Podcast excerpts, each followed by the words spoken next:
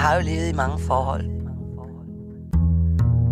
Så da jeg tog beslutningen om, at nu vil jeg virkelig prøve at leve alene konsekvent, så har jeg fået et super godt liv op at stå.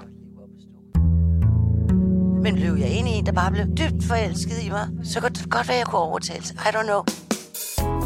Der sidder hun så hjemme i sit køkken i Gilleleje. I sutsko og en drønsmart hjemmedragt, og drikker te og damper på en plastikcigar. Jeg får kaffe, og jeg damper på en elcigaret, og jeg er godt nok en lille smule stolt over, at Sanne vil være med i podcasten Dorf. Men det ville hun heldigvis, og hun svarede ja med det samme. På betingelse dog af, at jeg og producer Rasmus kom op og lavede denne her på hendes firlængede bondegård. Så her er Sanne Salomundsen. Velkommen til Dorf fra et, ja, samtalekøkken i Nordsjælland. Sanne, du sidder nu med en øh, el-cigar Ja. og damper på den. Yes. Og det er så, du ikke smøger. Det er fordi, at jeg er stoppet med at ryge. Mm. Og fordi jeg ikke kan lide de der øh, apparater med væske i. Jeg, jeg synes, jeg kan ikke få til at fungere for mig Det er som sådan- dig. Det er sådan en, jeg har her. Så vi sidder begge to med vores... Øh, Vores aggregater. ja. Ja, og jeg er altså bare blevet forelsket i den her, fordi at øh, hvis man har prøvet at ryge cigar rigtig i virkeligheden, så ved man, at den ryger du ikke på samme måde som en cigaret. Sanne, vi sidder i dit lækre køkken oppe i Gilleleje. Øhm, med ovenlys, med øh, plastikcigarer, med kaffe. Du drikker te, for du er tebarn, har du lige fortalt mig. Mm. Født, vokset op i en familie, hvor I drak enormt meget te. Ja. Og det vi altid starter den her podcast Dorf med, det er, at jeg spørger mine gæster, eller hvad vi skal nu skal, altså mig, der er gæst hos dig. Men, mm-hmm. hvad har du fået til morgenmad? Åh, jeg har sgu da ikke fået noget endnu. Det, jeg har ikke fået noget endnu. Slet ikke noget? Nej. Jeg er dårlig til at spise om morgenen. Jeg bliver først sulten op ad dagen. Nej. Og, og jeg ved godt, at der er så meget snak om, at man skal spise sit morgenmåltid, og det er super vigtigt. Hvis jeg starter med at spise tidligt om morgenen, mm. så kan jeg spise hele dagen. Så har jeg appetit, så kan jeg gå fuldstændig amok. Og så spiser jeg for meget, tror jeg. Ja. Klokken er 11, mens vi sidder her i dit køkken ja. over for hinanden. Du har ikke fået en eneste bid. Nej. Det her sted, hvor vi sidder, det er simpelthen et af de mest øh, hyggelige, fantastiske hjem. Det er sådan en firlænget gård, du har oppe i, i udkanten af Gilleleje. Ja. Hvad, hvad, hvad betyder det her sted for dig? Det er min base. Øhm, Jeg boede i Charlottenlund med min søn i mange år, mm. da han gik i skole og boede hjemme. Og under øh, finanskrisen der i starten af nullerne, ikke? Mm. der øh, krakkede min bank, og de forlangte, at jeg skulle sælge mit hus. Og det var mit livs hus. Der var jeg klar til at blive resten af mit liv. Og det gjorde, at jeg røg ind i et boliglimbo. Det var aldeles forfærdeligt. Jeg kunne ikke finde ud af, hvor jeg skulle bo, hvordan jeg ville bo. Jeg havde ikke råd til at købe de hus, jeg gerne ville have, og det hele var helt af helvede til. Du var på røven. Ja, nej, jeg var ikke økonomisk på røven. Øh, men de gjorde jo, at jeg pludselig boligmæssigt var på røven. Mm. Og jeg blev dybt deprimeret, fordi at min bolig er så vigtig for mig.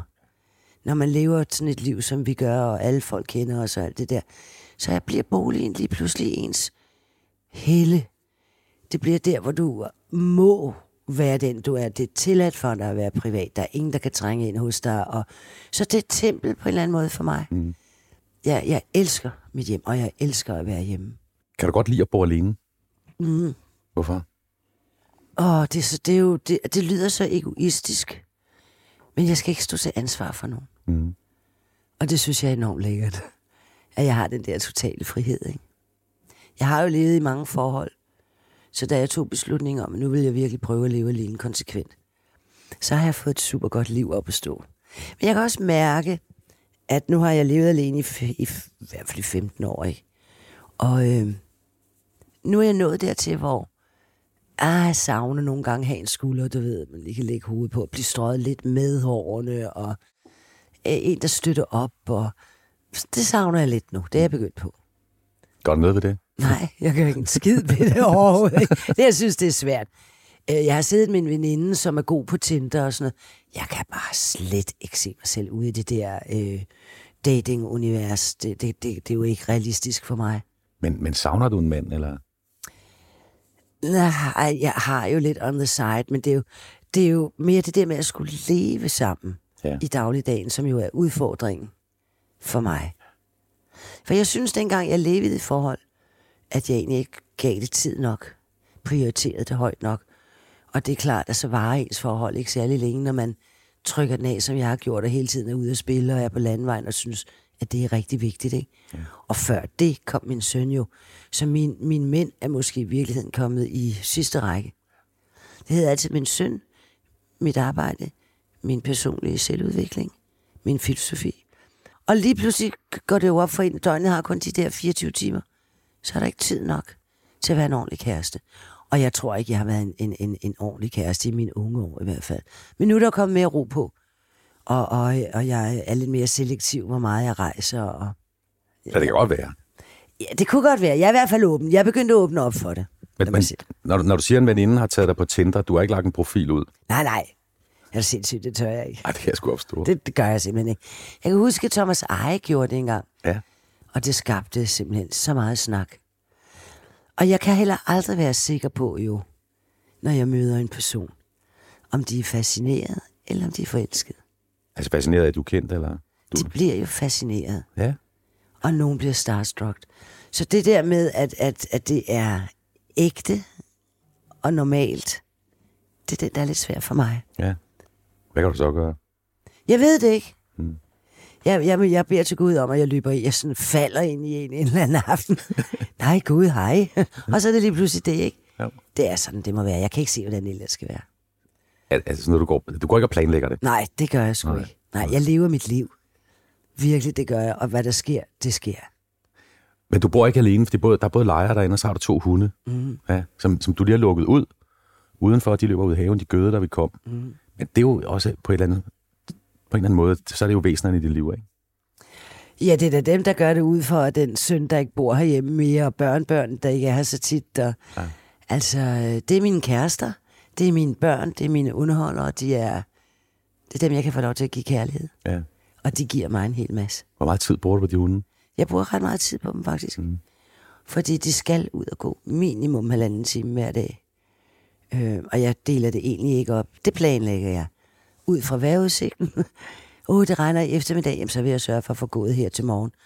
Altså, man, mit liv er ret meget planlagt omkring min hunde, det må jeg indrømme. Nu sidder vi her. Jeg kan huske, jeg tror første gang, du og jeg stod ved siden af hinanden, det var i 2004. Vi i parken. Mm. Rock and Royal. Kan du ja, huske det? ja, ja, Jeg kan huske, Sane, jeg var vært på programmet sammen med Hans Pilgaard. ja. og du skulle ind og optræde. Og øh, det er ikke for fedt for dig, men du fik det største brag af altså, ovationer af dem alle sammen. Primært fordi du sang Proud Mary, ikke? Og fordi jeg fik alle de 44.000 mennesker til at rejse sig op og stå og danse. Lige præcis. Ja, det var skide sjovt. Ikke mindst prins Joachim på første række. Ja, han var ja. gudskelov en lille smule fuld, tror jeg. Han lægger sig altid i spidsen for en god fest. Skal Ja. vi ikke glemme. Han er fed. Der var, der, var, der var gang i ham. Jeg kan bare huske en ting. Det var, at da vi står ude bagved, og lige før du skal blive kaldt ind, om jeg så må sige, eller det er din tur til at komme på scenen. Du står i stramt sort, øh, undskyld, rødt lædertøj. Mm-hmm. Og der går du rundt inde bagved. Der går du rundt som et ganske almindeligt menneske. Altså inden vi er bag tæppet, om jeg så må sige. Det øjeblik, du bliver kaldt ind, der er det som om, der er nogen, der propper et batteri i dig. Og så går du ind, og så fyrer du den af, og der går simpelthen, altså der kommer elektricitet i dig. Altså der kommer fuldst- det er fuldstændig som om, man tænder på en knap, og så skifter du fra at være Ro. ro til at være rock and roll. Energi, ja. Hvad er det, der sker? Jamen, det sker hver gang. Ja, ja. Det er jo det, der sker, når man går på scenen. Øh, du er altid fokuseret i det øjeblik, du skal ind. Der står du ligesom og tuner dig ind mentalt. Mm. Og i det øjeblik, du går ind og ser publikum, og mærker publikums energi, så tror der fan, at du bliver fyldt op. Altså, de, jeg, jeg, jeg får så meget energi fra mit publikum, og det er det, der sker. Mm. Wow. Man går ind og har lige en wow-oplevelse, og så kan du bare mærke, åh, hvor skal de få i aften? Fordi det er en udveksling af energier. Kigger du ned på dem? Ja, det kan jeg love dig for. Ja. Jeg ser dem alle sammen. Jeg tager hele rummet. Og det er skide sjovt. Fordi det kan også være et eksperiment, ikke? Nå, i dag er der 45.000. Okay, skal vi se, hvor langt ned vi kan komme, ikke? Mm. Du har vel også fokus ned på første række, hvor de sad det kommende kronprinspar. Altså der sad Mary og, Ja. og, Frederik jo. Ja. Og du holder også en lille tale til hende. Ja, jeg talte lidt til Sweet hende. Mary, øh, og så endte du selvfølgelig med at synge Proud Mary. Ja. ja, jeg prøvede at fortælle hende, at, at, at hun er både en smuk Mary, hun er en stærk Mary, hun var alle mulige Mary. Og så kom den der til sidst med Proud Mary. Det jeg bare kunne se på dig, det er, når du står derinde og fyrer den af, så har du det, du har det vildt godt. Altså, er, er det der, du har det bedst? Jeg vil sige, hvor jeg er glad for, at det er mit arbejde, for jeg har det rigtig godt, når jeg står der. Mm. Jeg kan rigtig godt lide at stå på scenen. Jeg er ekshibitionist, og 50 år som udøvende artist har jo lært mig, at, at det er at være mig selv, når jeg går ind og gør det. Ikke? Ja. Men så med, med stor taknemmelighed imod al energien fra publikum, fordi det er den, jeg rider på. Ja. Det er dem, der fylder mig op. Og det er det, jeg sender tilbage ud til dem, ikke? Glæder du dig lige så meget til at gå på scenen nu, som du gjorde tidligere? I princip gør jeg. Der er kommet den forskel, at det er køreturene. Det er det, jeg skal sætte mig ind i min bil, forlade mine hunde og køre i fire timer. Det gider du ikke. Ah, godt nok vil jeg være lidt træt af det. Jeg bliver sgu træt. Det kan også have noget at gøre med, at jeg har været syg der for 15 år siden. Ikke? Blodproppen. Ja. At det er også, fordi det er sådan en sygdom, hvor man bliver lettere træt, mm. når man har haft det. Ikke? Så det er der, jeg kan mærke min sygdom i forhold til mit arbejde, det er, at jeg bliver lettere træt. Og det er køreturene, der gør det. Sanne, i den her øh, podcast, der har vi også øh, skolebladspørgsmål. Altså nogle helt almindelige, som ikke har noget med, med resten af det, vi taler om ja. at gøre. Hvad er din livret? Wow, jeg har mange. Ej, men jeg må tage en ting, som jeg er virkelig vild med. Det er selvfølgelig sushi. Selvfølgelig. Det er en ting, vi dyrker meget i min familie. Vi elsker sushi. Mm. Selv børnebørnene. Mit barnebarn, da han var et år, believe it or not, der sad han med børnepindene inden for Stiksen Sushi og kunne tage en edamame-bønne, en bønne, op med den der. Min, begge mine børnebørn elsker sushi. Mm. De er helt op på det. Så det er, det er en af livretterne. Har du en fobi? Slanger. Slanger? Altså alt, hvad der glider. Ad, altså, dem er jeg bange for. Mm. Jeg har en, en... Og jeg tror, det hænger sammen med min far, som var eventyr. Når han kom hjem fra nogle af de der øh, ekspeditioner, han var på på Filippinerne, og hvor han nu ellers var, Mindanao-ekspedition og alt det der. Han mistede altid en ven. Der var altid en af hans venner, der enten var blevet stukket af en eller anden giftig myg, eller også var han blevet bidt af en slange, og så, så de døde. Min far havde jo selv malaria. Øh, så vi havde trobesygdommene i hjemmet på Fejmarksgade. Men jeg ved ikke, om det hænger sammen med, med sådan et billede, men jeg har bare altid haft the creeps, når det kommer til slanger. Det kan jeg slet ikke have. Du er ikke bange for højder? Det er jeg blevet med alderen. Det er sjovt nok, det er noget, jeg har registreret. Efter jeg havde min blodprop, der har jeg fået lidt højdeskræk. Og det hænger sammen med, at min balance ikke er så god, som den har været, fordi jeg har været lam, ikke? Mm. Jeg tror, den kommer ud af det. Ja. Hvad er du på, når du sover? Jeg bør ikke svare på spørgsmålet. Jo, selvfølgelig. Ja, selvfølgelig vil jeg da gerne svare på det. øh, jeg har nok en, afhængig af årstiden, mm-hmm. øh, men nok ikke ret meget andet end en trus. Så. Din gamle tusse. okay, så er der, et spørgsmål til. Hvad ser du i fjernsynet? Når jeg ser fjernsyn, min absolute yndlingskanal, det er DR2. Mm-hmm. Øh, TV2 Fri kan jeg også godt lide. Øh, jeg kan godt lide at se rejseprogrammer. Jeg ser absolut ikke programmer og serier, der handler om sygdom, som handler om hospitaler, øh, gyser, thriller, sådan noget, hvor jeg bliver bange, ser jeg heller ikke, fordi jo. jeg bor alene. Bliver du bange, hvis du sidder og ser en... Er der sindssygt? Jeg kan slet ikke have det. Altså, jeg så ser jeg jo folk, der glor ind af vinduerne over det hele. Og jeg er kommet fuldstændig ud af den angst. Jeg er simpelthen ikke bange for at bo alene. Og det er fordi, at jeg ikke gør ting, der kan gøre mig bange. Altså, du ser dem ikke? Nej, konsekvent. Det hvorfor, gør jeg ikke. Hvor, hvorfor? Du sagde lige, du ikke, du ikke ser ting med hospitaler og sygdom. Det er min egen, øh, min egen situation, der gør det. Jeg får abstinenser. Jeg får, får abstinenser, når jeg kører på gaden, når der kommer ambulancer, og jeg kan ikke have det. Er det kommet efter, altså ja. du havde den blodprop ja. i, i 06, ikke? Yes. Det er bare hele forløbet, det hele oplevelsen. Det var ikke sjovt, og det var mange år, og det ikke var sjovt. Så det er jo en, en stor del af mit liv, som har været en kamp. Ja. Vittelig en kamp, rigtig kamp. Og så gider du ikke se noget, der minder om det? Nej, det får bare alt ubehaget op i mig igen. Det kan jeg sgu godt stå. Så jeg nyder på tv at se engelske stand-up, og det er ret vildt med engelsk humor. Det er lige mig. Jeg elsker Michael McIntyre. Alt, hvad der kan få mig til at grine. Mm. Lækre byggeprogrammer. Øh, husprogrammer. Fordi jeg er vild med indretning. Jeg er vild med, jeg vil gerne bygge. Altså, alt sådan noget er jeg vild med. Bruger du mange penge på at bo? Nej. Okay. Det gør jeg så heldigt. Det gør jeg faktisk ikke her. Det, er, det dyreste her, det er min varmeregning. Og så det, at jeg skal reparere taget en gang imellem. Ikke? Men, øh, men når du bor på en bondegård fra nøjagtigt 1800, så er der altid ting, der skal laves.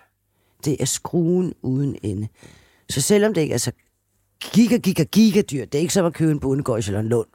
Der er heller ikke nogen. Nej, der er, der er tre måske, hvis man er heldig. Men der vil altid være udgifter og vedligeholdelse på sådan et sted som det her. Kan du selv kravle op på taget og ordne sådan noget? Nej. Okay igen balancen. Ja, jeg vil klart. gerne kunne. Ja. Jeg har sat mig for, at der er et håndværk, jeg skal lære, mens jeg bor her. Jeg vil lære at bygge en mur.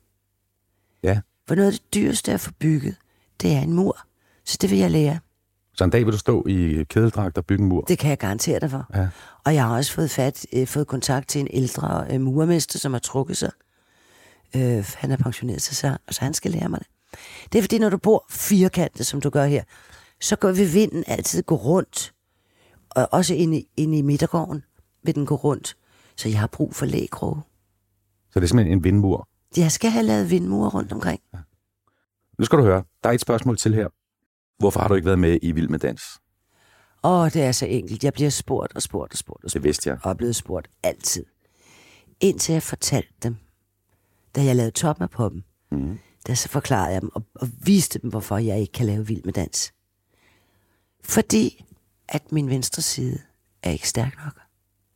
Min hjerne sender ikke lige så stærkt til venstre side. Min balance er noget lort. Det er blodproppen igen. Det er blodprop igen. Den blodprop har gjort mange ting for mig. Den har begrænset mig på mange områder. Jeg kan jo ikke spille guitar mere. Jeg kan heller ikke spille klaver mere. Jeg kan ikke spille et instrument, der kræver, at jeg kan bruge øh, hænderne og fingrene individuelt. Jeg kan ikke tage barregreb på guitar. Jeg kan ikke gå ud og tage en oktav i bassen på klaveret. Der er rigtig mange ting, jeg ikke. Jeg kan godt holde mig på trommestikker og spille noget perkussivt. And that's it. Mm. Det er den ene af tingene. Og den anden ting er så begrænsning i, at min krop jo så ikke fungerer til øh, at kravle på stiger og gå ned og trække og gå op ad trapper, men ned ad trapper er svært.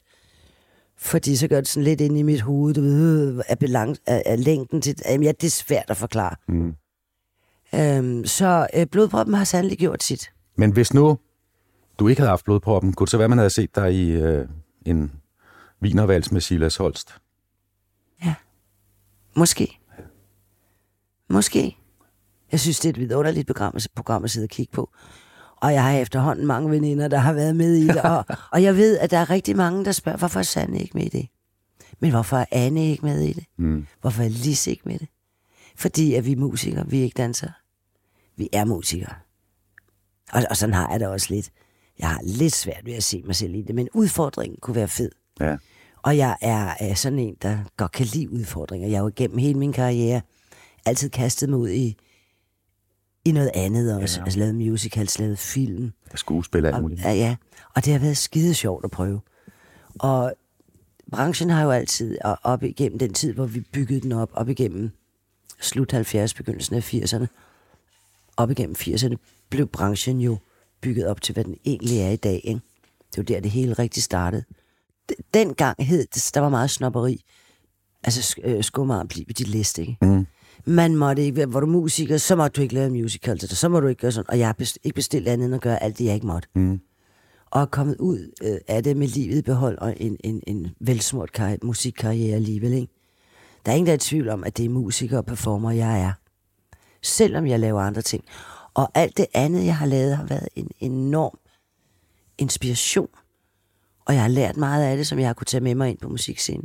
Tror du, at du har gjort alle de andre ting, også fordi du så tidligere er kommet ind i det her? Altså, du var jo kun 14-15 år, da du virkelig slog igennem. Mm. Altså, det har været hele dit liv. Du, er ikke, du har ikke prøvet en masse før. Altså, du har ligesom bare levet som musiker, som kunstner, som artist altid, ikke? Ja. ja. Er det ikke derfor? Nej, det tror jeg ikke. Okay. Nej, det er, det er mit behov for... For det første er jeg nysgerrig. Mm.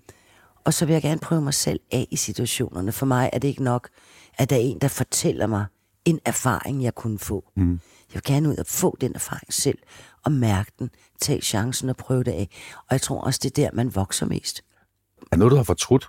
Altså, et eller andet, du har gjort, taget bagefter, det skulle jeg kræfte mig ikke have gjort. Jeg er blevet spurgt om det nogle gange, og hver gang skal jeg virkelig tænke mig om. Fordi det, som min livsfilosofi har lært mig, det er, at har du truffet et valg, der viste sig at være forkert for dig, mm.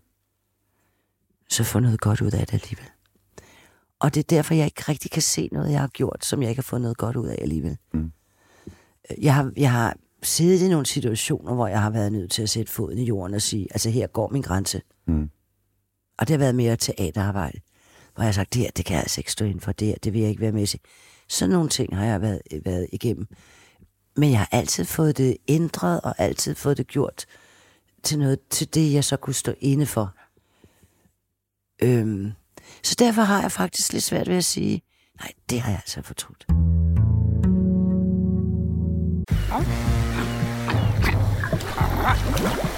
Oyster er bedst til prisen, ja.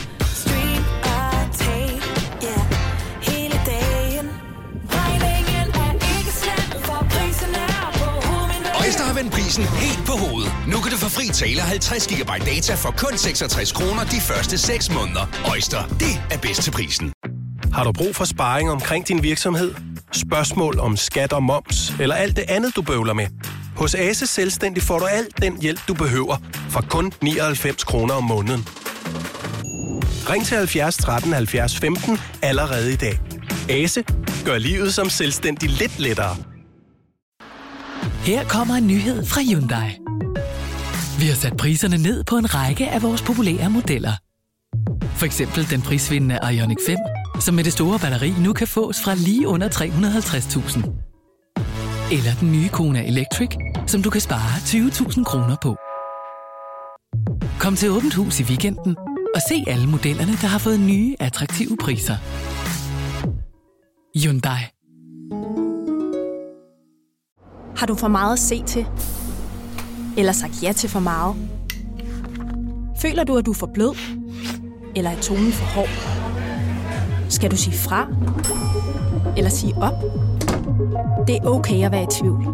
Start et godt arbejdsliv med en fagforening, der sørger for gode arbejdsvilkår, trivsel og faglig udvikling. Find den rigtige fagforening på dinfagforening.dk Sanne, vi har skrevet lidt sammen, om du vil være med i den her podcast. Ikke? Der sagde du sådan ja med det samme, og vi lavede den her aftale faktisk i forgårs, i forhold til, hvor vi sidder her. Det var ikke sådan, at jeg skulle, du ville have at vide, hvad vi skulle tale om, eller sådan noget. Du sagde bare ja med det samme. Hvorfor? Fordi jeg er vild med dig, og altid har været det.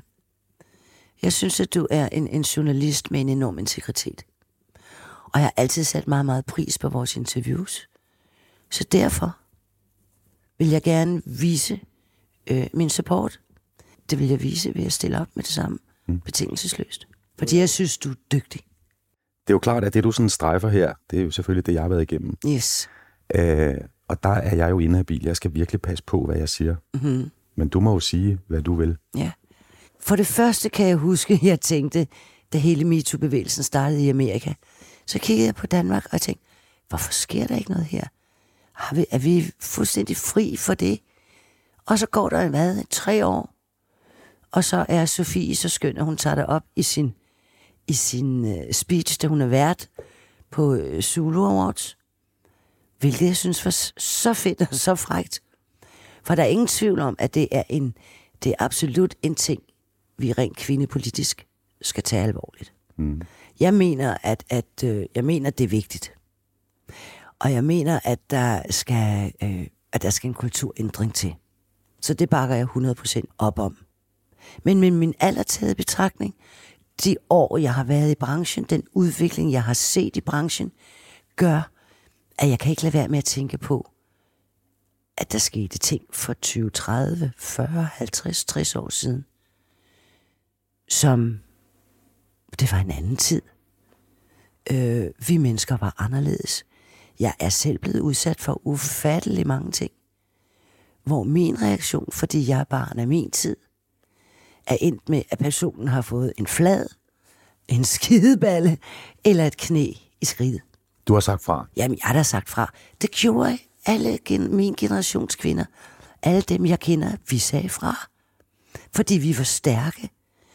Det er klart, at man tænker på dem, der ikke er stærke.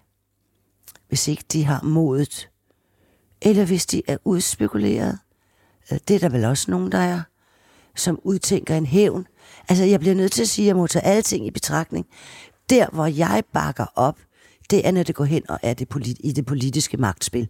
Der støtter jeg totalt op om, at vi skal ud i en kulturforandring. Øh. Men jeg tror også på, at der er nogen i denne her bølge, hvor Danmark først vågnede op tre år efter, at det startede. Øh, jeg tror også, at der er nogen, hvor hvis kvinderne havde været på min alder, eller havde haft øh, mit syn på ting, og måske haft min power, som ikke havde haft behov for at gå ind og anmelde en person, som måske en aften havde lagt en hånd på et lår. Øh, nu kan man jo ikke... Jeg, ved- det er jo svært at sige, hvor varmt det var, og hvor groft det er. Men jeg ved ingenting. Jeg ved bare, at jeg har selv udsat. Jeg bliver nødt til at indrømme det. Mm. Jeg har da udsat nogen for ikke magtmisbrug, men der er der mange drenge, der har fået et klask i røven og en kompliment på vejen hen ad mig. Hen ad vejen af mig. Ja. Det er, det er meget mærkeligt, når man har været sådan en, kvindefrigørelseskvinde hele sit liv. Øh, så har det undret mig, det, at, at det er kommet så sent. Mm. Men jeg, jeg er på sin vis glad for, at det er sket. Jeg synes, det er vigtigt. En vigtig kulturændring.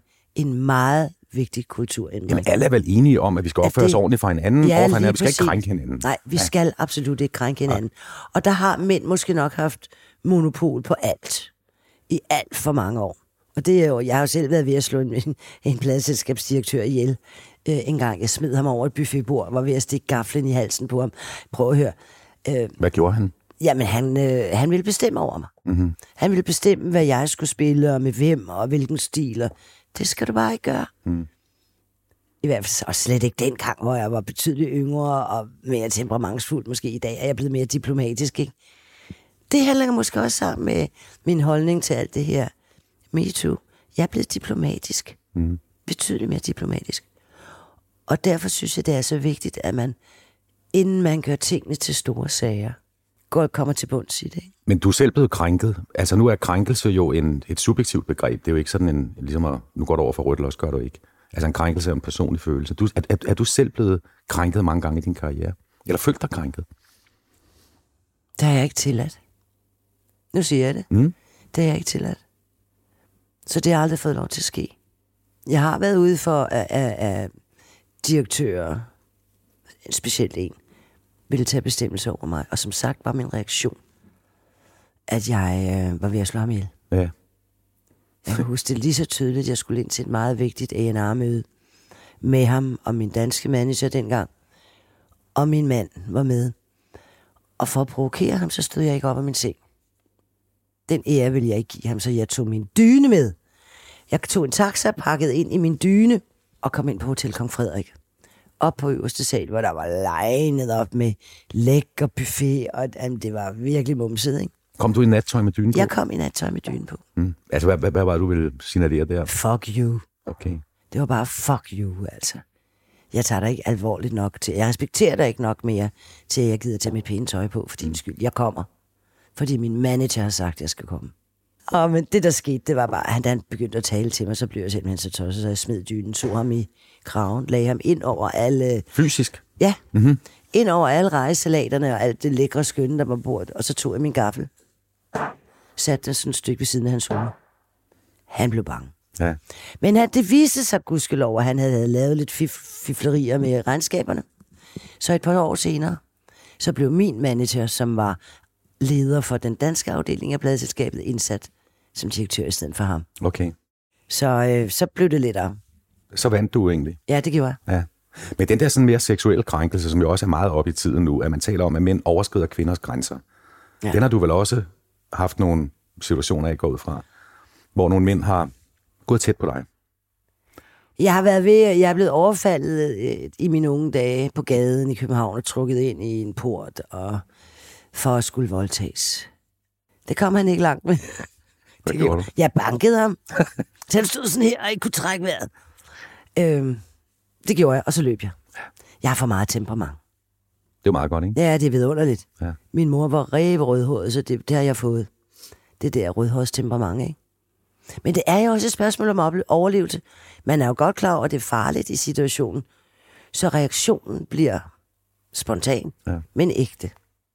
Men Sanne, en ting er jo, at, at, øh, at, at vi i de her tider også taler om, at man, altså, om, så måske skal opføre sig fysisk ordentligt over for hinanden, og sige fra og kende grænserne. Men der er vel også en måde, vi taler til hinanden på, hvor I kvinder er blevet talt til på en anden måde end mænd. Af mænd. Altså, I er blevet, øh, I er blevet seksualiseret. Ja, men jeg tror, at det er, det er øh, værst, øh, når mændene er alene. Jeg tror ikke, at de tør tale helt til os på samme måde. Altså, når mænd er sammen i et forum, Mm. hvor der ikke er kvinder, der bliver der talt på en bestemt måde. Ja. Og den måde tror jeg ikke, at mænd tør tale til kvinder på. Men igen, jeg er en dreng også. Mit problem er, at jeg er en drengepige. Ja. Så måske er jeg et dårligt eksempel, fordi jeg selv kan være en dreng i munden. Mm. Altså, øh, men jeg forstår godt, hvad, hvad det er, du vil, hvor du vil hen med dit spørgsmål. Fordi at man jo godt verbalt kan blive krænket også. Mm. Det synes jeg mere er, det er lige så slemt som... En ting er, at det er på det seksuelle, det, og det på en eller anden måde rager det mig en skid. Jeg synes, at det, er, det bliver virkelig krænkende, når det er ord, der går ind og forstyrrer og gør et menneske mentalt ulykkelig. Der øh, kan jeg se noget rigtig, rigtig lort. Fordi det kan være decideret traumatiserende også.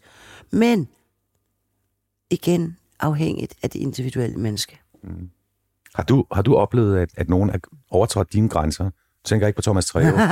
jeg skulle lige til at sige det her. Nå, men det, er jo, det, er jo, det, er jo, altså, det er jo helt derude, hvor man kan sige, det, det er jo til at tage at føle på i hvert fald, ikke? Jamen, det er så latterligt, så, mm. så der, jeg tror ikke engang, at hans chefredaktør tager det alvorligt mere. Nej. Tror jeg ikke.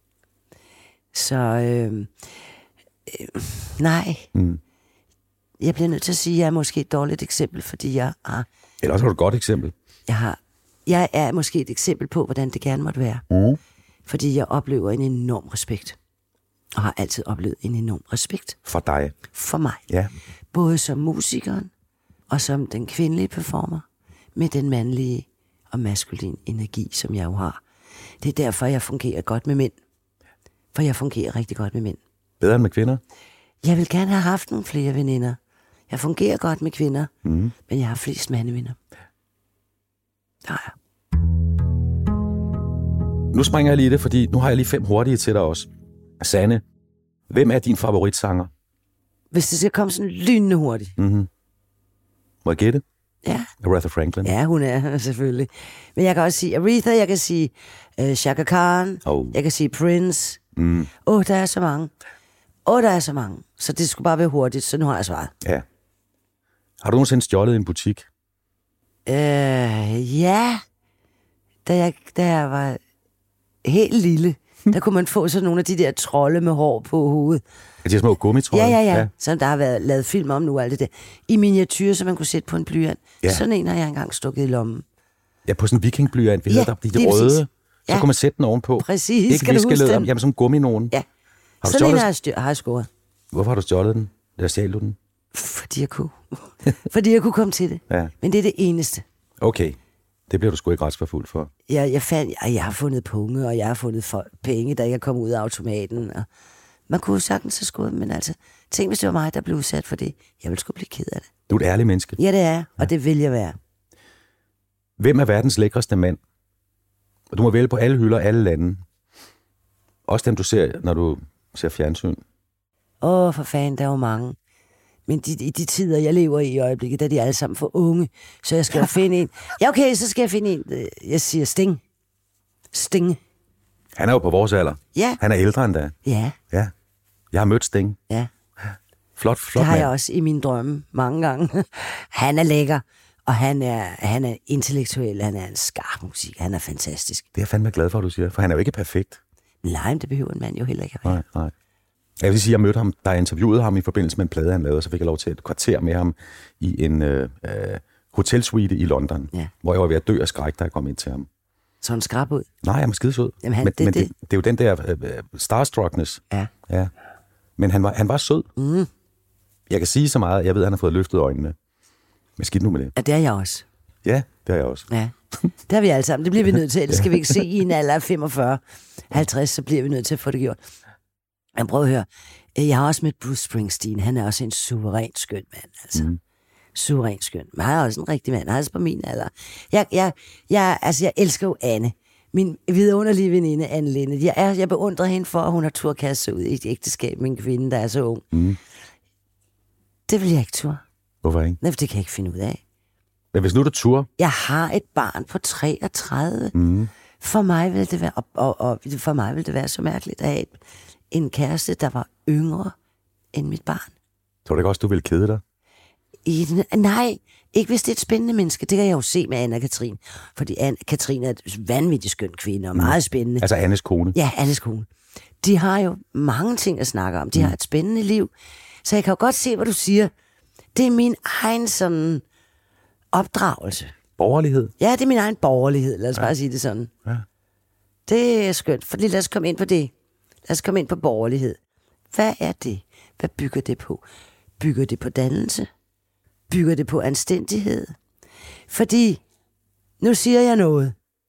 Jeg synes, vi lever i et Danmark, hvor ordet dannelse, anstændighed, solidaritet, det er altså nogle ord, vi hører meget sjældent. Mm. Jeg synes, vores land bærer præg af, at folk ikke er dannet. Størstedelen er ikke dannet. De ved ikke, hvad kultur er for noget. Øh, der mangler noget et eller andet sted i opbygningen af vores samfund. Du nævner også anstændighed og solidaritet. Det er, ja. jo, simpelthen, det, er, jo- det, er jo, det er jo forståelse og respekt for hinanden. Præcis. Det er det, jeg synes, at vi mangler Jeps. i opdragelsen af vores samfund. Mm. Og jeg ville ønske, at der kom et politisk parti, som hed de anstændige, mm. som var de empatiske, som var de modige, som var dem, der lagde sig i spidsen, og som ikke kun gik efter magt, men som gik efter, at vi alle sammen skulle have et fantastisk liv og en fantastisk klode. Men hvad er det, der er sket? Altså, kan det være, fordi du er blevet 65? Nej, det er, fordi jeg er et kærlighedsmenneske, og fordi jeg elsker jorden. Jeg elsker mennesker, jeg elsker dyr. Og jeg synes, det er ret katastrofalt. Jeg har set igennem hele min opvækst, hvordan den industrielle tid har taget over. Hvordan alting blev fantastisk, og vi blev rigere og rigere og rigere, og, kunne mere og mere og mere. Og alt det, vi har udviklet, er nu det, vi skal rydde op efter. Mm. Og alt det får jeg lov til at se i min tid. Det synes jeg er ret spændende. Men jeg, jeg leder efter Altså, når jeg møder mennesker, som har dannelse, som har stil og format, som ved noget, som har substans, så bliver jeg bare så glad. Er der ikke så mange af dem? Nej, jeg synes godt, der kan være lidt langt imellem dem mm, imellem. Nu nævnte du selv Anne, og, altså Anne Linnet og, og Lis, altså I, I tre. Ja, I de har to piger, som jeg elsker et, så højt. et sisterhood sammen. Lad os det sådan, ikke? Det, var lige for det lød, lød en sisterhood. Nej, Nej, nej, nej. Mit sisterhood, ja. Ja, sister ja. Ja. i stedet for brotherhood. Ja, ja. ja. ja. Men den der, øh, vi er tilbage til det, du siger med, med, med altså den, den respekt, du så har for det, Anne gør. Og hun, hun er jo et, hun er et ekstremt modigt menneske med sig selv. Det er Lis fandme også. Ja, okay. Det er de begge to. Ja, De kommer også fra Aarhus begge to. ja, ja. De var også med i Shit og Chanel begge to. Var du med i Shit og Chanel, så skulle du også kæmpe. Det kan jeg godt love dig for. Ja.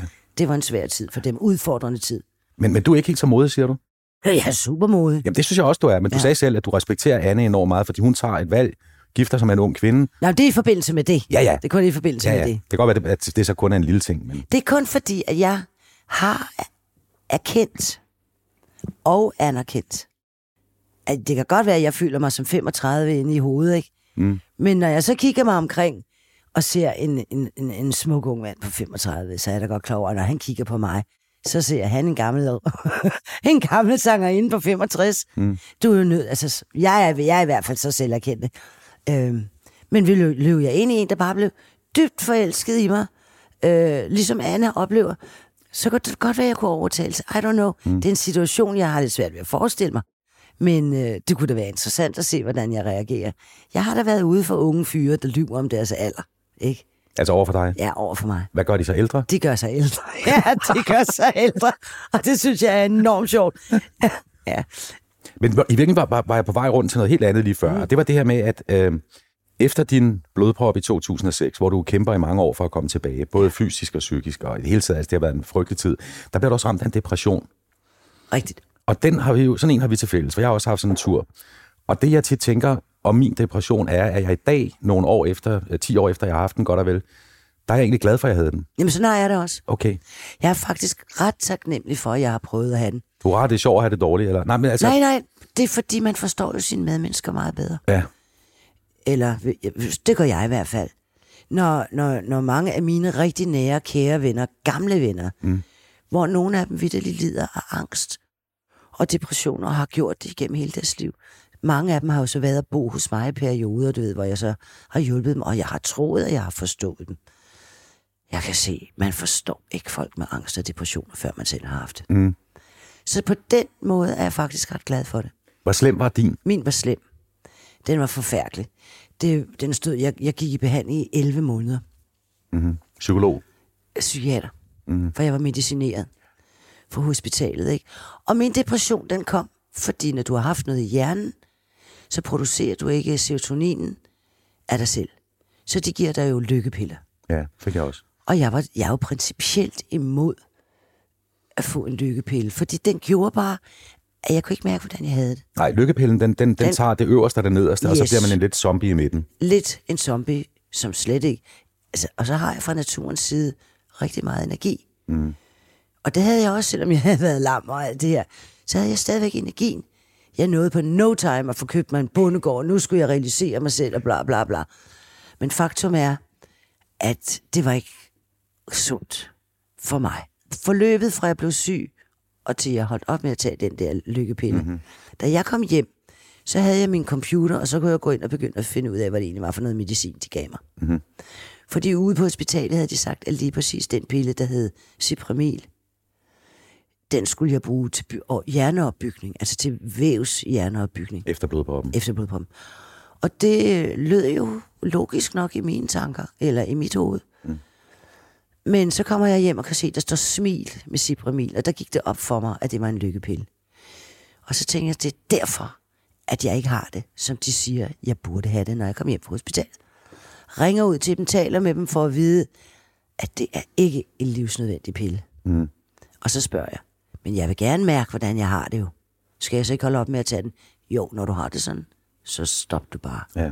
De glemte bare at sige, at jeg skulle trappe ud af den. Ja, du stoppede. Det, Så jeg stoppede fra one day to another. Så efter tre uger uden den pille, så blev jeg slået ned af depressionen. Og det var ret vildt, for jeg sad oppe i Ymeå, og var faktisk ved at købe en hest. det er svært. ikke? Ja, ja i Sverige. og, og sad der med den her bedårende hest. Og pludselig begyndte jeg at græde. Og jeg vidste ikke hvorfor. Og jeg kunne ikke stoppe. Det var grotesk. Og jeg havde lavet aftalen, at jeg skulle blive der om natten og alt det her. Og jeg kan huske, at jeg, ja, jeg tog hjem. Og så tog jeg ned til mine venner, og lidt senere, et par dage efter, til mine venner, der var nede på, på Mallorca.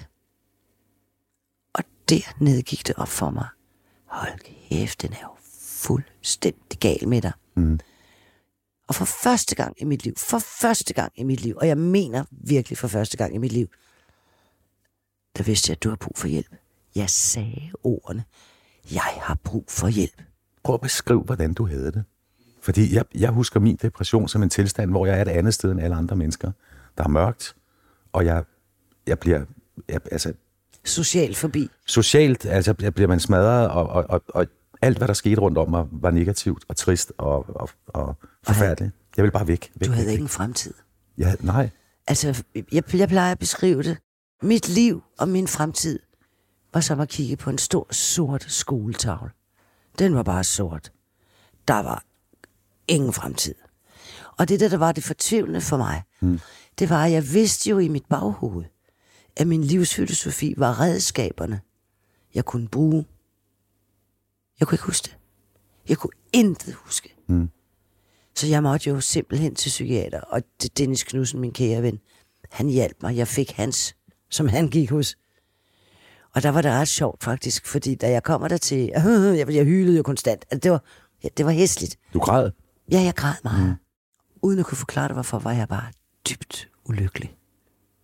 Og det var jo fordi, det stof ikke blev produceret i hjernen. Men mit første besøg hos den her søde psykiater gik ud på, at jeg mellem mit hulk og mine tårer skulle besvare nogle spørgsmål og skrive på nogle papirer. Og så siger han til mig, jamen Sanne, du er godt klar over, at øh, du kan få en pille, der hjælper mod det her. Åh, nu skal jeg starte på det igen. Så siger jeg til ham, det er derfor, jeg sidder her. For jeg vil ikke have den pille. Jeg vil ind og mærke, hvordan jeg har det. Ligegyldigt, hvor hårdt det er for mig, mm. så bliver jeg nødt til at mærke det. For sådan en person er jeg. Så vil jeg tage kampen op derfra. Jeg, har, jeg kommer her for at få nogle, repa- øh, nogle redskaber, der kan hjælpe mig på en naturlig måde at komme ud af den her depression. Cool, sagde han så, du er sådan en. Yes. Så skal du gå hjem og begynde at løbe.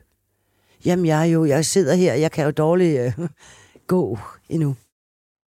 Så, sagde han, så må du lunde, du må ligegyldigt hvad, så skal du have pulsen op, du skal svede en lille smule, og dit hjerte skal banke.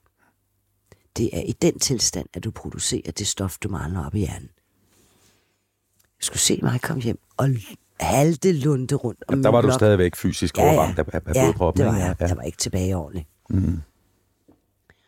Og jeg kunne ved Gud mærke forskel, da jeg havde løbet de her par 100 meter, som ikke var rigtig løb, men mm. fordi det var svært for mig, og jeg fik pulsen op, og så jeg kunne gå hjem og skrive. Jeg kan huske det lige så tydeligt på min hvidmalede væg. Tog jeg en stor tusch og skrev vilkårlig dato. 6. maj. Var en god dag. Og der gik nogle timer, så kom depressionen tilbage igen. Men jeg havde fået mit redskab, og jeg havde fået beviset på, at man kunne gøre noget ved det. Og det, at jeg med den store tuschpen havde skrevet det på min væg, huskede mig på det hele tiden. Så du gik og kiggede på væggen? Det der, det var et godt moment, ja. Ja. Ligesom da jeg lå på hospitalet, havde jeg sat to billeder op af mig selv, hvor jeg står på scenen med mikrofonen i venstre hånd. Den, der var larm. Så jeg kan jo psyke mig selv. Det er jo det, vi kan. Vi kan med mental træning gøre enormt meget for os selv. Og hele mit liv har jeg arbejdet med mental træning.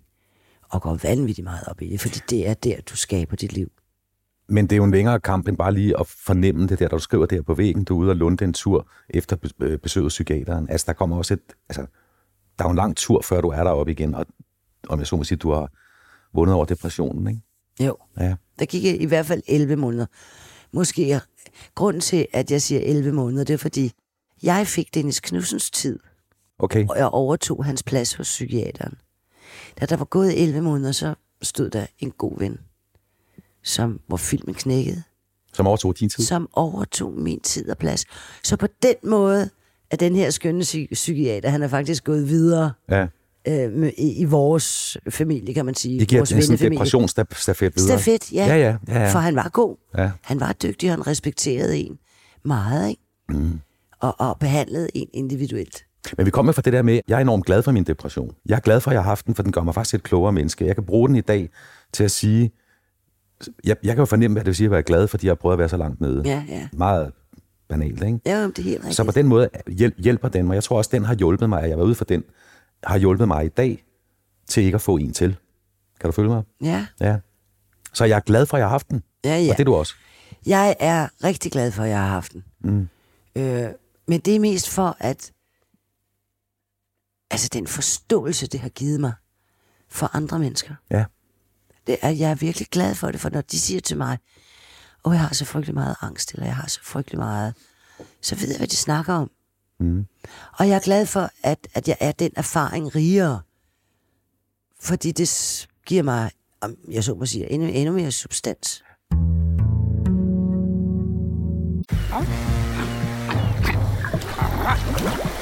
Oyster er bedst til prisen, ja.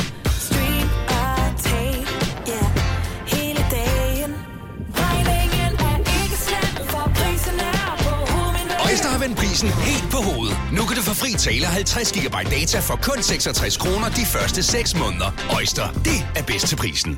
Har du brug for sparring omkring din virksomhed? Spørgsmål om skat og moms, eller alt det andet, du bøvler med? Hos Ase Selvstændig får du alt den hjælp, du behøver, for kun 99 kroner om måneden. Ring til 70 13 70 15 allerede i dag. Ase gør livet som selvstændig lidt lettere. Her kommer en nyhed fra Hyundai.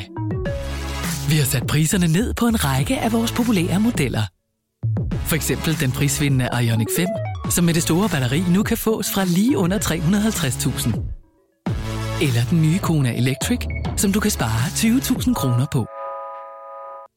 Kom til Åbent Hus i weekenden og se alle modellerne, der har fået nye, attraktive priser. Hyundai. Har du for meget at se til? Eller sagt ja til for meget? Føler du, at du er for blød?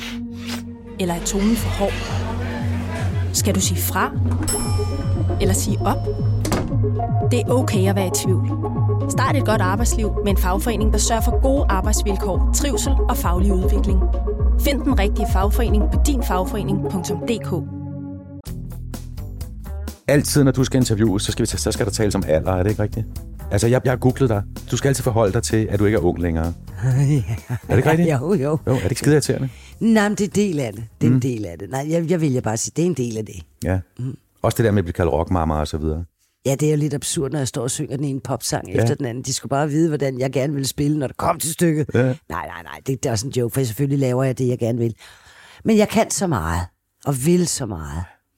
Jeg elsker min popsang, og jeg elsker mine rocknumre. Og en af dem, der er sammen med dig på scenen, det er jo, det er jo Victor, Ja. din søn, som også har givet dig to børnebørn. Du er farmor mm. til Mingus og Maggie. Mingus Ray og Maggie Ray. Ja. Hvordan er du som farmor? Jeg er nok... ja, der har du den igen. Du skulle også have spurgt, hvordan, er du som, hvordan var du som mor? Mm. Altså, jeg var jo... Jeg vil ikke sige, at jeg var fraværende, men jeg rejste jo meget. Og havde også det princip, at jeg Nu er vi tilbage til, da, da, Victor var lille. Da Victor var lille. Ja. Jeg arbejder jo stadigvæk som farmor, ikke? Jeg er ikke den der, der bare kan springe til hele tiden. Åh, mor, vi har brug for dig. Hvor er du hen? Jeg sidder sgu oppe i Aalborg. Jeg kan desværre ikke. Jeg skal ind og lave en velgørenhedskoncert for det ene og det andet. Det er sådan en farmor, jeg er. ja. Men jeg gør, hvad jeg kan for at se dem så ofte som muligt, og de er så søde til at prioritere deres ferie. Sådan så jeg kan have dem øh, sammen, når, vi, når, når de har ferie også. Ikke?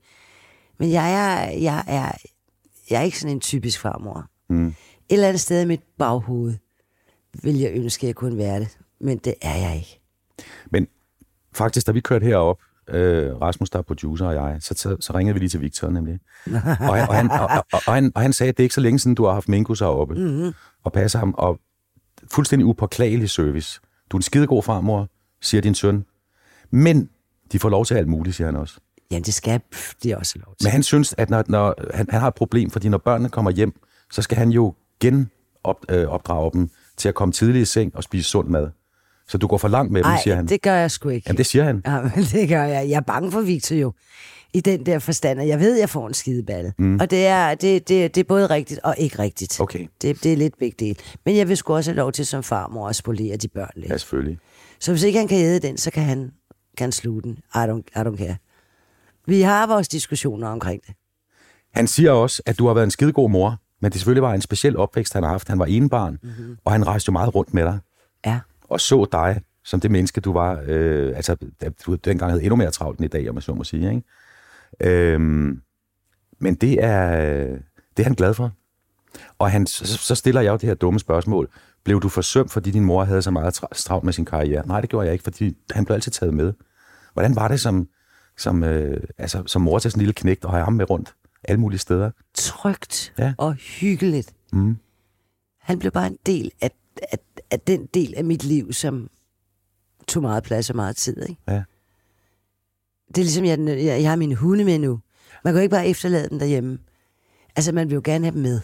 Og jeg vil også gerne have ham med. Så jeg havde ham meget med. Øh, specielt i de helt unge år. Så de lidt ældre år, der var jeg så heldig, min mor... Åh, men hun var så skøn, min mor. Hun flyttede jo simpelthen ind på bondegården, da vi boede oppe i Nordjylland. Hun fik en længe. Victor har altid haft det trygt. De mennesker, der har elsket ham højst, har altid været omkring ham. Mm. Hans gudfar, onkel John, er der stadigvæk. Og nu er John der også for Victors børn. Og jeg er der for Victor og Marias børn. Så det er... Øh, jeg synes, at min, mit princip, som hed, hvis du har været væk i 14 dage, så skal du være hjemme i mindst 14 dage. Der skulle hele tiden være balance på den der øh, vægtskål. Mm. Så det, det, jeg, gjorde, jeg har i hvert fald gjort det bedste, jeg kunne, men en normal mor, nej. Er jeg ikke, og en normal farmor, det er jeg heller ikke. Nej. Det er der ingen tvivl om. Øh, og jeg vil ønske, jeg kunne det meget mere, men det, det, så, altså, jeg bliver bare nødt til at se i øjnene, sådan er jeg ikke. Og så har du Victor med ude, for han spiller guitar i dit band. Ja, og det er guld. Mm. Guld i den forstand, at jeg har lært min søn at kende på en ny måde. Fordi ellers var det bare min søn. Og bare, bare. Men det er jo så, hvad det er. Det er jo bare familien. Nu lærer jeg ham at kende som kollega. Det har jeg synes har været noget af det sjoveste og mest spændende i vores forhold. Lærer du så noget nyt om din søn? Altså, Ja, det kan jeg Den love gang var det ham, du skiftede blæ på, og nu står han Ja, der ja. og, og, og, og spiller stål ved siden af dig. Ja, det er fantastisk. Fordi nu kan jeg jo se, at hvordan han som voksen er sin fars søn også. Mats Ronanda. Ja, mm. jeg kan se, at han har så meget af sin far, ikke? ja. hans humor, hans energi, hans drift. Han er fantastisk sjov. Altså, vi har det skide sjovt. Plus, at vi har de interessante samtaler, som vi jo havde, inden han flyttede hjemmefra. Dem har vi nu igen. I fred og ro. I fred og ro, når vi er sammen og ude at spille. Der er aldrig fred og ro rigtigt. Mm. Fordi at have, min, søns prioriteringer ligger helt klart hos sin familie. Ja. Kone og to børn. Kone, to børn. Det er der, hvor hans første prioritet er 100%. Der bliver vi på musikscenen nogle gange prioriteret. Jeg skal det der. Hvis jeg, ikke, hvis jeg skal komme klokken tre, så kan jeg ikke. Men fordi jeg skal det og det og det med børnene, så kan jeg komme, og jeg kan være der på det og det. Altså, det er bare hans familie. Nu har du taget cigardamperen op igen. Jeg kan du se, at jeg bliver ophidset, når jeg snakker. ja, ja. Der er en ting, som øh, Victor sagde om dig, som, som måske er det sidste, vi skal tale om her. Det er, at han siger om dig, mor har altid talt pænt til folk. Altså det, han oplever med alle de år, han har haft med dig, han er 33 eller sådan noget, ikke, Victor? Det er, du har altid opført dig ordentligt. Er det noget, du kæmper for at gøre, eller kommer det bare ud af dig? Det er simpelthen mit livsprincip. Nu synes jeg også selv, at jeg er faktisk ret godt opdraget. Mine forældre lærte mig tolerance og respekt. Mm. Du skal altid have en indbygget, totalt indbygget respekt over for alle mennesker. Du er nødt til at tro på alt gode, før at det dårlige dukker op. Giv alle en chance. Og jeg har ud over det, så også skulle opbygge en, en enorm respekt og taknemmelighed over for de mennesker, som jeg har givet noget, som jeg har betydet noget for. Mm. Fordi det Victor har lært, og det han har set, det er, at når der kommer en tilfældig fru Jensen hen til mig på gaden, og er starstruck, og står med store, taknemmelige øjne, kærlighed, hjerter. Åh, Sanne, du har bare betydet så meget for mig. Mm. Hvis ikke jeg har respekt for det, og ikke taler pænt til det menneske, så synes jeg, man er et disteret røvhul. Ja. Så når man er et menneske, der har betydet noget for andre, så skal man være taknemmelig, når de folk kommer og siger det til. Det han oplever, det er, at jeg har respekt for andre mennesker. Ja. Og behandler dem respektfuldt. Jamen, jeg har også oplevet det. Altså, de gange vi har mødt hinanden, så taler du enormt pænt til andre mennesker. Og det er ikke alle, der gør det. Nej. Mange gør det. Men det synes jeg, man skal. Ja. Ja. Det er et del af at være et ordentligt menneske. Og det er også derfor, når jeg ønsker mig alt muligt godt, stor rigdom, kom universet, send det til mig og alt det her, fordi jeg arbejder med den universelle energi. Universet sørger altid for, at jeg overlever på en eller anden måde. Rig er jeg aldrig blevet. Men sørg for, at jeg overlever. Jeg har universet med mig.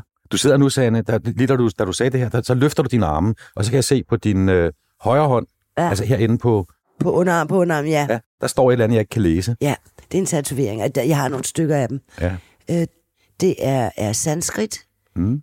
Og der står feel love, and, jeg siger det på engelsk, feel love and gratitude for everything and everyone every day. Hvordan fandt du på at sætte det på din underarm? Det er fordi, der findes en, en uh, bog, der hedder The Secret. Mm. Og det er en, en secret, som alle filosoferne har levet efter. Det har man fundet ud af. Det er derfor, det, de har haft en hemmelighed, kan man sige. Øh, men i The Secret er der så forskellige ting, du kan meditere på. Og det her mediterer jeg på hver dag. Fordi det er en energi, det er en positiv energi. Det er et ønske om at være et positivt menneske. Det kan du kun være, hvis du bestemmer dig for det bevidst. Men hvis man bestemmer sig for at have kontrol over sine tanker, du kan kun tænke én tanke ad gangen. Bestem selv, hvad det skal være for en. Når du, når du lever dit liv på den måde, så sender du kun de ting ud, du vil have ud, og dermed får du også kun de ting tilbage, du vil have tilbage. Og jeg er et levende bevis på det. Så alt, hvad jeg ønsker godt for mig selv, ønsker jeg også skal være noget, der kan være godt for andre. Der kan komme andre til gode også. Sanne, øh, skal vi ikke slutte med det? Det bestemmer du, fordi det er hyggeligt. Ja, jeg, jeg, jeg havde rigtig bunderøv slutspørgsmål. Jamen kom med hele Okay, lortet. det er sådan det, der, der vil slutte et interview, hvis jeg sad inde i god aften live, og du var der, og der var 30 sekunder igen, så vil jeg sige, du skal ud og optræde igen lige om lidt, ikke? Eller snart. Altså, Ja, du har, du har, ja, du på har, du har, torsdag. ja, på torsdag. Ja, der, er ja. masser, der, er, der er masser af koncerter. Ja. Du fiser rundt. Ja, Tænker du nogensinde på at gå på pension? ja, Det var det, jeg skulle spørge. Du har 30 sekunder. ja, det gør jeg. Jeg tænker på at gå på pension. Mm-hmm. Og ser i samme øjeblik ingen mulighed for det. Hvorfor? En ting er den økonomiske situation. Den anden er, at jeg tror ikke, jeg får lov. Øh, og hvorfor skulle jeg? Mm. Hvis jeg ikke har lyst mere, så stopper jeg. Så du har lyst endnu? Ja da. Ja, ja. Jeg, altså, jeg kan slet ikke se, hvorfor jeg skulle holde op. Jeg, I øjeblikket er jeg i gang. Nu får du Under coronaen fik jeg en masse idéer om ting, jeg kunne tænke mig at prøve. Mennesker, jeg kunne tænke mig at prøve at arbejde med. Igen eksperimentere lidt med mig selv. Og det er jeg i gang med at effektuere nu. Jeg har fået den første single ud. Den kom ud i, i sommer. Mm. Der, der havde jeg et samarbejde med, med, med farfar, som jeg aldrig har arbejdet med før. Og en del af branchen, som jeg slet ikke kender til. Det var enormt inspirerende og sjovt. Det lykkedes. Jeg, har, jeg sender en, en julesang ud nu. I eget navn. Det har jeg aldrig gjort før heller. En helt ny Ja, julesang. ja, jeg er, en helt, jeg er lige blevet færdig med den. Hvad hedder den? Den hedder Stjernen er til dig. Mhm. Og du ved, du ved, altså jer, der kender mig, ah, jul, det kan også blive koneligt. Men hvad fanden, jeg havde ikke gjort det. Og nogle af de ting, jeg ikke har gjort, det vil jeg altså have lov til at prøve. Så nu har jeg lavet det. Nu kommer der så ind i det nye år, jeg skal ud og spille med Electric Guitars igen, som er et rockband. Vi har lavet en single sammen. Den skal også ud. Alt, hvad jeg har sat i gang, det bliver fuldt til dørs nu. Ja. Og vi slutter bare her. Det har kraftigt med at være hyggeligt at sidde hos dig, Sane. I dit køkken. I mit I køkken. Gilleleje. tak, fordi I måtte komme. Tak for, at du ville lade mig være med. Dorf er produceret af mit lille firma Tankegods og Bauer Media. Musikken, den er af potmusik.dk. Tak fordi du lyttede med.